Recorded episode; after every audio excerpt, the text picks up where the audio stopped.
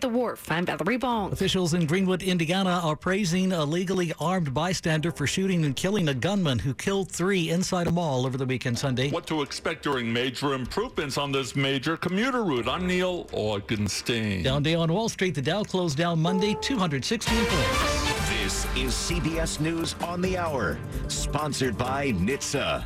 I'm Tom Foty in Washington. Many new details are available now about that Sunday mass shooting in an Indiana food court. A gunman kills three people and wounds two in a suburban Indianapolis mall before a legally armed bystander shoots and kills him.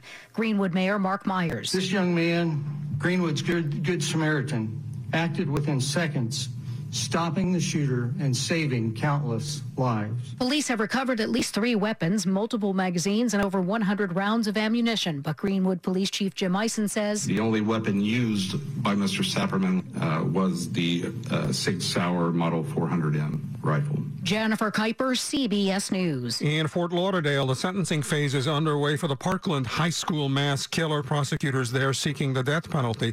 And a California jury's heard opening statements in a trial involving a still missing college student. Kristin Smart disappeared during her freshman year more than 25 years ago. She is presumed to be dead and her body's never been found. 45 year old Paul Flores is charged with murder in the case.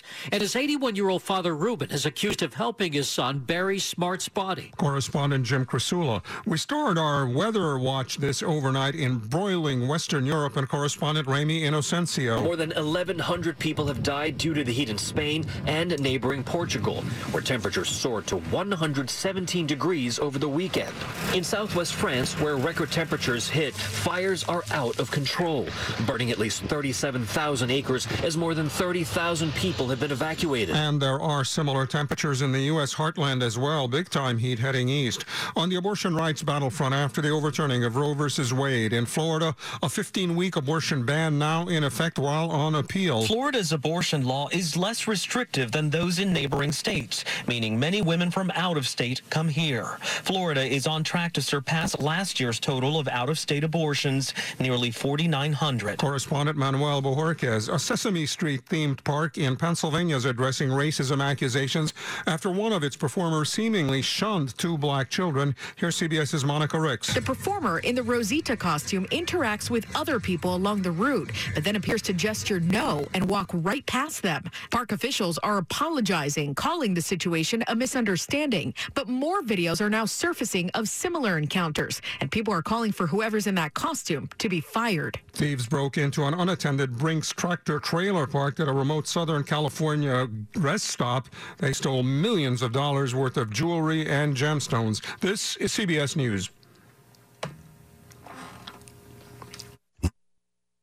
COVID 19 moves fast, and now you can too. If you feel symptoms, even if they're mild, you should test fast. Test positive and at high risk for severe COVID 19? Then act fast with authorized oral treatments that can be taken at home and must be taken within five days from when symptoms begin.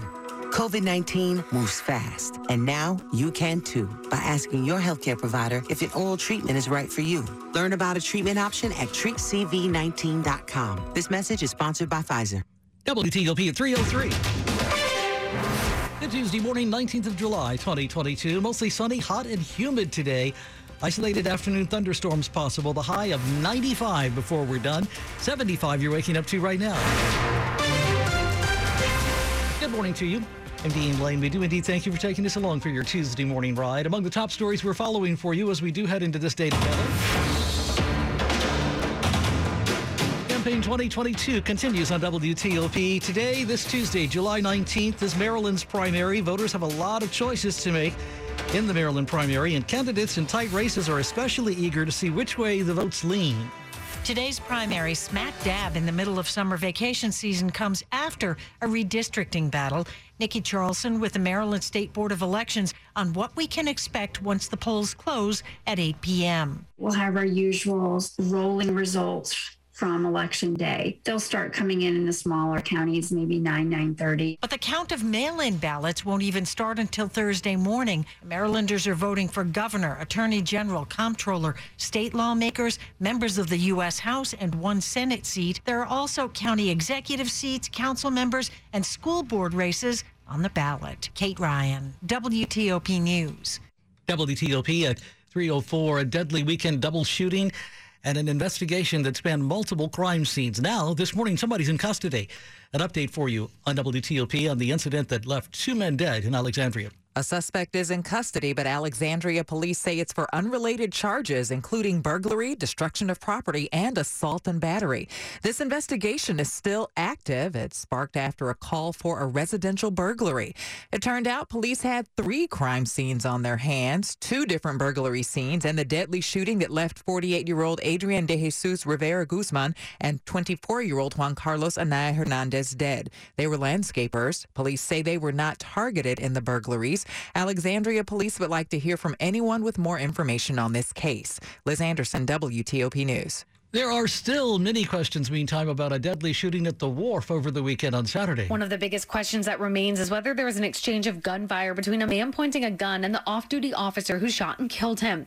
Officials told the Washington Post that the officer was Commander Jason Bagshaw, a 20 year veteran of the D.C. police. Preliminarily, at least to this point, it does not appear that there was an exchange. D.C. Police Chief Robert Contee said 23 year old Lazarus Wilson of Virginia was shot and killed. Bagshaw and another off duty officer had seen him pointing a gun just outside of the restaurant and responded to the situation. These officers went toward the danger where they saw the threat, where they saw the person with the firearm. He said they're still gathering footage from the scene. Valerie Bonk, WTOP News. One of our area's major commuter routes, the northern section of the George Washington Parkway, is about to get its first major rehab since the parkway was actually built 60 years ago. Now, WTOP brings you more about what you should expect on the road. On the stretch of the George Washington Parkway between Spout Run and the Beltway, work will start in the next few weeks. We anticipate late summer to be involved in uh, significant transition lanes. Charles Cuvelier is superintendent of the parkway for the National Park Service. We'll basically have half the parkway closed for construction, and then we're going to put three lanes on the current two-lane footprint to allow basically a reversible lane. He says a new drainage system should prevent the sinkhole problem that affected travelers three years ago. Motorists also know the rough surface of the roadway is reflective of the age of the road and the age of the infrastructure underneath it. On the George Washington Parkway, Neil Augenstein, WTOP News.